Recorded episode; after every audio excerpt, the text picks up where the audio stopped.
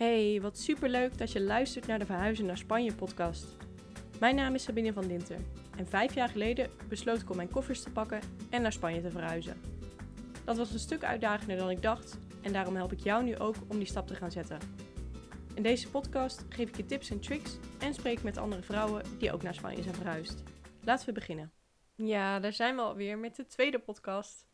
Super erg bedankt voor de leuke reacties uh, op de eerste. Jullie hebben me echt onwijs gemotiveerd om er nog meer op te gaan nemen. Dus dat ga ik zeker doen. En vandaag wil ik het uh, met je gaan hebben over mijn verhaal. Hoe ik in Spanje terechtgekomen ben. Um, wat ik hier überhaupt doe. Hoe ik er inmiddels bij zit. Eigenlijk alle um, details over uh, ja, mijn leven hier in Spanje. Dus laten we beginnen. En we beginnen uiteraard bij het begin. en het lijkt me goed om, uh, om je allereerst wat meer te vertellen over hoe mijn leven er voor Spanje uitzag. En zoals ik in de vorige podcast ook al vertelde, um, heb ik eigenlijk mijn hele leven, voordat ik dus vertrok, um, in Brabant gewoond. Ik ben op 12 november 1993 geboren in uh, Den Bosch. En daar heb ik eigenlijk tot mijn studententijd uh, altijd gewoond. En wat misschien ook wel leuk is om even te vertellen, omdat er toch vaak alleen maar de highlights uh, besproken worden in iemands leven. Ik um, heb toen op de middelbare school ben ik de eerste keer gezakt van mijn VWO-diploma. En ik weet nog wel dat ik daar zo kapot van was. Want ik had mijn studie al uitgekozen en um, nou, ik was helemaal klaar om studentenleven aan te gaan. En toen ben ik op 0,1, ja ja, gezakt. Um, ik kreeg wel een herexamen, want daarvoor was het 0,2. Toen heb ik hem verbeterd en toen um, belden ze me op van... Ja, je hebt hem wel beter gemaakt, maar je hebt nog steeds 0,1 tekort. Dus ga maar lekker overdoen. En ja, ik was er zo kapot van, zoals ik al zei. Want ik had zoveel zin om te gaan studeren en... Uh, ja, ik wou gewoon aan de slag. En uiteindelijk was dat een van de beste jaren um, geworden die ik had kunnen wensen eigenlijk. Want omdat ik maar drie vakken hoefde in te halen, ik deed dat toen op de VAVO, um, hoefde ik dus niet fulltime um, naar school.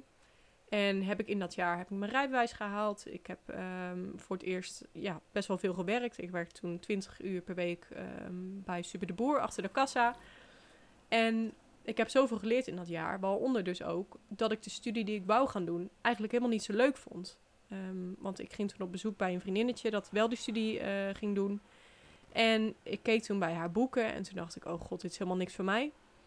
En ik kwam er toen dus achter dat ik nog steeds wel naar dezelfde school wou, naar de NHTV in Breda, heet inmiddels uh, Breda University. Maar dat de opleiding helemaal niks voor mij was. En dat was de enige uh, universitaire opleiding binnen toerisme, zeg maar. En toen dacht ik van, ja, heb ik nou serieus een jaar over gedaan om vervolgens een HBO-opleiding te gaan doen? Het voelde een beetje als falen, maar ik dacht uiteindelijk van, nou, ik moet gewoon gaan voor iets wat me 100% leuk lijkt. En niet, um, ja, omdat er een bepaald opleidingsniveau aan verbonden zit. Nou, uiteindelijk besloot ik dus om uh, de HBO-opleiding International Tourism Management te gaan doen. En daarbij had ik al meteen het gevoel dat dat echt een supergoede keuze was geweest. Ik uh, had ontzettend veel plezier. Ik vond de vakken hartstikke leuk. En uh, ja, ik was helemaal blij met de opleiding die ik gekozen had. Ik heb toen vervolgens mijn studentenleven in Breda uh, geleid. Super leuke tijd gehad. Heel veel mensen leren kennen die nu nog steeds in mijn leven zijn. En ja, het was gewoon een hele goede ervaring. En in het derde jaar was het tijd om uh, een stage te kiezen. Want omdat het dus International Tourism Management was, was het uh, verplicht om naar het buitenland te gaan voor een uh, stage van vijf maanden. En ik zat toen te kijken in de database van, van school naar de plekken die beschikbaar waren. Want je had eigenlijk twee opties. je kon zelf een plek gaan zoeken door bedrijven aan te schrijven van... joh, hebben jullie iemand nodig voor stage of wat dan ook. Of je keek dus in die database en dan kon je je aanmelden voor um, bepaalde functies. En ik zag dus um, in Malaga een functie bij komen van ik dacht, ja, dit is echt, dit klinkt zo leuk. En ik heb me toen aangemeld. Um, vervolgens ja, gingen we door dat hele proces heen. Er waren nog meerdere mensen die daar graag naartoe wouden. En toen kreeg ik op een dag uh, het verlossende woord dat ik het geworden was. En ik was daar zo blij mee, want ja, ik vond Spanje gewoon al een heel leuk land. Um, ik vond de taal heel mooi. Ik had toen wel al um, lessen Spaans ook. Maar ik, ja, ik wou er graag wat meer uh, vloeiend in worden. En ik was dus helemaal blij met, uh, met de functie die ik uh, had gekregen. En vervolgens heb ik toen ja, de voorbereidingen getroffen zeg maar, om die kant op te gaan. Zoals ik vorige keer al aangaf, ehm, ja, was dat met mijn vader. Ik ben toen een weekend met hem op pad geweest om kamers te bekijken en ja, alvast wat dingetjes te regelen. En toen was het eindelijk zover. Ik, ehm, nou, ik ging dus beginnen op mijn stage. En zoals je je misschien kunt voorstellen, stond ik de eerste dag helemaal strak van de zenuwen. Ik was onwijs nerveus, omdat ik geen idee had ehm, ja, wat ik kon verwachten en of ik de plek wel leuk zou gaan vinden.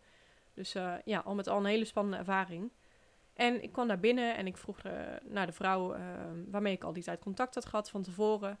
En het eerste wat ze aan me vroeg was: Wil je in het Engels of in het Spaans praten? Nou, ik dacht, oh, nee, wat doe je me aan?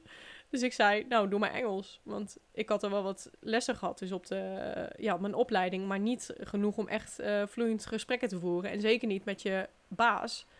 Dus uh, ja, daardoor werden die zenuwen natuurlijk nog erger. En toen zei ze, oké, nou, vandaag zullen we het Engels doen. En dan morgen, vanaf morgen gaan we uh, alles in het Spaans doen. Dus ik ging helemaal in de paniek staan natuurlijk. Ik dacht, oh god, hoe ga ik dit doen? Ehm, ja, ik krijg net uh, met moeite twee zinnen uitgeperst, maar daar blijft het dan ook wel bij. en ja, gedurende het begin van die stage was het dus iedere keer als ik haar iets moest vragen of zo, ze had dan haar eigen kantoortje, um, had ik die zin in uh, Google Translate of zo gegooid en had ik hem zeg maar helemaal uit mijn hoofd geleerd voordat ik die kant op ging. En die vraag die kreeg ik er dan uit. Maar ja, het antwoord was dan weer even dat je denkt, ja, uh, hartstikke leuk. Maar kan er iemand ook even ter plekke gewoon vertalen, weet je wel? Dus ja, het was in het begin wel echt even een struggle om, uh, om dat onder die, uh, onder die knie te krijgen. Maar gelukkig was het wel een heel um, internationaal bedrijf. Want um, het was namelijk een talenschool. En dat betekende dus dat er ja, mensen van over de hele wereld um, die kant op kwamen om Spaans te leren. En het leuke daaraan was uh, dus dat ik heel veel mensen van mijn leeftijd had. Uh, ja, van over verschillende, vanuit verschillende plekken, zeg maar. Um, waarmee ik tijd door kon brengen.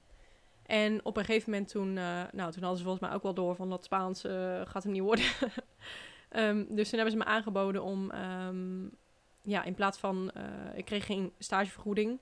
Maar ik kreeg in plaats daarvan, kreeg ik dan wel vier uur les per dag. En ik begon dus iedere dag met werk of met lessen. Hing er een beetje vanaf um, ja, hoe de dag eruit zag. Maar ik had dus vier uur les en vier uur werk daarna. Wat echt onwijs relaxed was. Want zo werkte ik dus en aan mijn Spaans en aan mijn stage. Dus ja, was echt ideaal. En in die Spaans les heb ik ook onwijs veel geleerd. Um, ja, ik heb de grammatica heb ik allemaal gehad natuurlijk. Um, waardoor je echt een hele goede basis krijgt van, van het Spaans. En vervolgens kon ik met die mensen die ik dus in die lessen had leren kennen leuke dingen doen na, na mijn stage. En ja, ik heb echt, ik kijk er met zoveel plezier op die tijd terug. Um, het was gewoon heel fijn om die stad te leren kennen met um, ja, mensen waarmee je gewoon een hele goede klik hebt. En het was gewoon echt ja, een studententijd, alleen dan in het buitenland. Ik weet niet of mensen Erasmus-periode hebben gedaan, maar ik denk dat je het daar wel mee kan vergelijken. Um, alleen had ik natuurlijk dan ook stage, maar goed, daar had ik gewoon heel veel plezier in. Uh, dus dat voelde ook niet per se als werk. Ik heb toen ook heel veel van uh, Spanje gezien. Um, want een, ja, een deel van mijn functie was uh, fotografie. Dus wat ik dan deed, was meegaan op excursies naar bijvoorbeeld Sevilla of Córdoba. En dat ik daar dan ehm, met die groep, zeg maar, die dan mee was. Want al die studenten die konden zich ook inschrijven voor de excursies van die school. Um, en dat ik dan foto's maakte voor social media of voor ja, andere plekken waar ze die konden publiceren, zeg maar. Dus dat was echt, ja, perfect. Ik heb zoveel gezien. Uh, ja, zoveel mensen leren kennen. Het was, ja, het was echt een hele fijne tijd. En best wel kort nadat ik uh, was gestart, was ik uit geweest met dat Koreaanse meisje waar ik de vorige keer ook al over vertelde. En een vriendinnetje van haar. En toen, nou, toen waren we aan het feesten in een discotheek. En toen zag ik op een gegeven moment een groep Spaanse mannen staan. En eentje daarvan die trok wel heel erg mijn aandacht. En um, ik zag er wel een beetje zo over en weer kijken. En um, die ene, die besloot op een gegeven moment om mijn kant op te stappen. En um, nou, we raakten aan de praat, natuurlijk in het Engels, want uh, ik durfde op, op dat moment nog echt niet met uh, Spanjaarden in het Spaans te praten. Want ja, stel je voor dat je een fout maakt, zeker als je indruk probeert te maken op een leuke Spaanse man. Dus um, nee, we raakten aan de praat en we besloten een aantal dagen daarna al om op date gaan. En dat was eigenlijk zo leuk dat we ja, binnen een maand geloof ik al Ehm, ja, iets langer denk ik. Denk zes weken later of zo ehm, hadden we al een relatie. Dus dat is eigenlijk heel snel gegaan. Ehm, maar goed, zoals ik zei, ja, het was gewoon een topperiode in mijn leven. Ik had het gewoon onwijs naar mijn zin. En ja, ik dacht gewoon, dit is gewoon een hele leuke ervaring. En op een gegeven moment was het tijd voor mij om terug te gaan uh, naar Nederland. Ik was ehm, klaar met mijn stage en toen ben ik nog wel twee maanden langer gebleven om dus um, bij uh, mijn vriend te zijn. En toen moest ik terug naar Nederland om mijn studie af te maken. En dat was best wel lastig, want ik kende hem natuurlijk al wel uh, een aantal maanden. Maar goed, je gaat wel een lange afstandsrelatie aan. Want we wisten, het komende jaar moet ik gewoon mijn scriptie gaan schrijven. ik moet mijn studie afmaken, dus ik heb gewoon niet veel tijd om um, ja, voor langere perioden naar Spanje weer te komen. En dat was wel echt een uitdaging. Um, we hebben elkaar wel volledig vertrouwd en we zagen elkaar um, ja, toch wel regelmatig. Ik denk om de twee maanden of zo, of om de drie maanden probeerden we elkaar te zien. En ja, dat ging eigenlijk zo goed dat we samen zijn gebleven die tijd. En dat ik dus het jaar daarna, toen ik klaar was met alles, uh, heb besloten om naar Spanje te verhuizen. En dat was dus het begin van mijn officiële leven in Spanje. Waarbij ik dus besloot om uh, ja, echt die stap te gaan zetten en te emigreren. Um, Nederland achter me te laten en verder te gaan met mijn leven in Spanje. Want ik kende het natuurlijk al wel van mijn stage, maar het was toch wel een flinke stap ook om um, ja, nu echt werk te moeten gaan zoeken. Uh, alles officieel te maken. Want ja, het is makkelijk als je een paar maanden uh, daar bent, dan hoef je in principe niet alles officieel te regelen, zeg maar in de zin dat je um, ja, daar je zorgverzekering moet regelen en wat dan ook. Um, maar als je daar gaat wonen natuurlijk, dan is het wel een ander verhaal. Dus, nou ja, zo is eigenlijk mijn leven in Spanje begonnen. Um, we hebben toen samen uh, gewoond in Malaga. En toen zijn we, denk ik, nu twee jaar terug uh, ongeveer. Nee, iets langer. Uh, drie jaar, denk ik. Zijn we naar Alicante verhuisd, waar we nu ook wonen. we zijn nog steeds samen. En we zitten hier nu voor het werk van mijn vriend. Hij is dokter en nou ja, dat is in Spanje een hele, heel gedoe zeg maar, om een plek te kiezen waar je dan ja, je soort van kooschappen doet. Um, en op dat moment heeft hij dus gekozen voor Alicante, omdat Malaga niet meer beschikbaar was. En ja, zodoende, nu zitten we hier. En we hebben hier al drie van de vier jaar erop zitten. Dus waarschijnlijk zullen we volgend jaar um, ja, misschien wel weer terug gaan naar Malaga of voor een periode naar Nederland gaan. We moeten even kijken hoe we dat gaan inrichten. Um, maar goed, voor nu zitten we in ieder geval nog hier. En ja, dat is eigenlijk een beetje mijn verhaal, denk ik wel. Um, van hoe ik hier terecht ben gekomen en uh, hoe het er nu uitziet voor mij. Oh ja, misschien is het trouwens ook wel leuk om uh, te vertellen over mijn werkervaring. Uh, want ja, dat is natuurlijk ook een groot gedeelte van, van het leven hier. Ik heb toen dus ja, die stage gelopen op die talenschool. En um, ja, dat was alleen een stage. Ik ben daarna dus teruggegaan naar Nederland. En toen ik terugkwam, moest ik dus op zoek naar een fulltime baan. En dat heb ik toen gedaan. En um, ik ben uiteindelijk terechtgekomen bij een um, internationaal huisverhuurbedrijf, vakantiehuisverhuurbedrijf was het. waarbij ik dus ja, online marketing heb gedaan voor het verhuur van vakantiehuizen in Spanje. En daar heb ik twee jaar gezeten, denk ik omdat ik toen dus um, ja, naar Alicante ging verhuizen. En um, het was niet mogelijk op dat moment om uh, op afstand te werken. En in Alicante heb ik um, toen gewerkt bij een vruchtbaarheidskliniek. Wat echt super random is. Uh, ik had uh, gesolliciteerd bij een andere plek. En die zeiden van, joh, we hebben op dit moment geen vacatures vrij. Maar er is wel een andere plek die ja, vaak internationale mensen zoekt. En zodoende um, ja, dus een vruchtbaarheidskliniek. Uh, als je me dat van tevoren had verteld, had ik echt gezegd van, uh, ja, wat doe ik daar? Maar het was ook wel ja, heel veel te doen met marketing en um, mijn talen kon ik heel goed inzetten. Dus uiteindelijk was het wel um, ja, gewoon een prima match qua werk. Alleen had ik het daar echt totaal niet naar mijn zin. Ik werd niet gewaardeerd, zeg maar. En ik had het gevoel dat ik te veel deed voor het salaris wat ik kreeg, zeg maar. En ik heb toen besloten om uh, voor mezelf te beginnen. En dat is uh, nu denk ik anderhalf jaar geleden.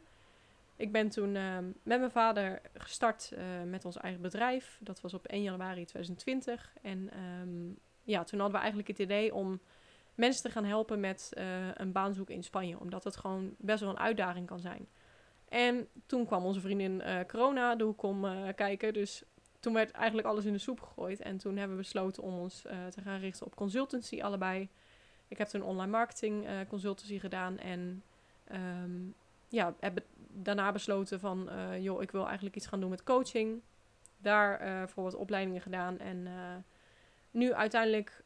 Ja, sinds ik denk een maand of zo pas... dat ik met dit idee bezig ben. Um, om andere vrouwen ook te gaan helpen om die stap naar Spanje te gaan zetten omdat het gewoon iets is wat heel goed bij me past. En eh, waarvan ik weet, ehm, ja, ik heb natuurlijk de ervaring. En ik kan anderen daar gewoon heel goed mee helpen. Ehm, en ik weet ook gewoon dat er behoefte aan is. Dus dat wel een hele goede match, denk ik. En uh, ja, zodoende eigenlijk. Ik blijf me gewoon verder ontwikkelen natuurlijk. Dus misschien doe ik dit over een aantal jaar wel helemaal niet meer. Doe ik weer iets heel anders. Maar dat vind ik juist wel heel mooi. Dat je gewoon ja, je hoeft niet alles uitgepland te hebben, weet je. Je ziet wel uh, vanzelf hoe het loopt en hoe het gaat. En je kunt zoveel plannen, maar uiteindelijk moet je gewoon kansen aannemen die op je pad komen en um, er zelf iets van maken. En ja, dat concludeert denk ik wel um, mijn verhaal in Spanje. Het is natuurlijk nog lang niet afgelopen, dus um, ja, wie weet komt er wel weer een vervolgverhaal over een aantal jaar als ik dit dan nog steeds doe. En uh, Misschien heb je nog wel vragen um, die ik misschien niet heb meegenomen nu. Uh, laat het dan vooral even weten. Je kunt me vinden op Instagram uh, via Sabine in Spanje. En daar kun je me natuurlijk ook vragen stellen als jij zelf die stap wil gaan zetten om naar Spanje te verhuizen. Of uh, ja, gewoon als je even een leuk berichtje wil sturen. Dat is altijd welkom. En dan zie ik je graag de volgende keer. Doei doei!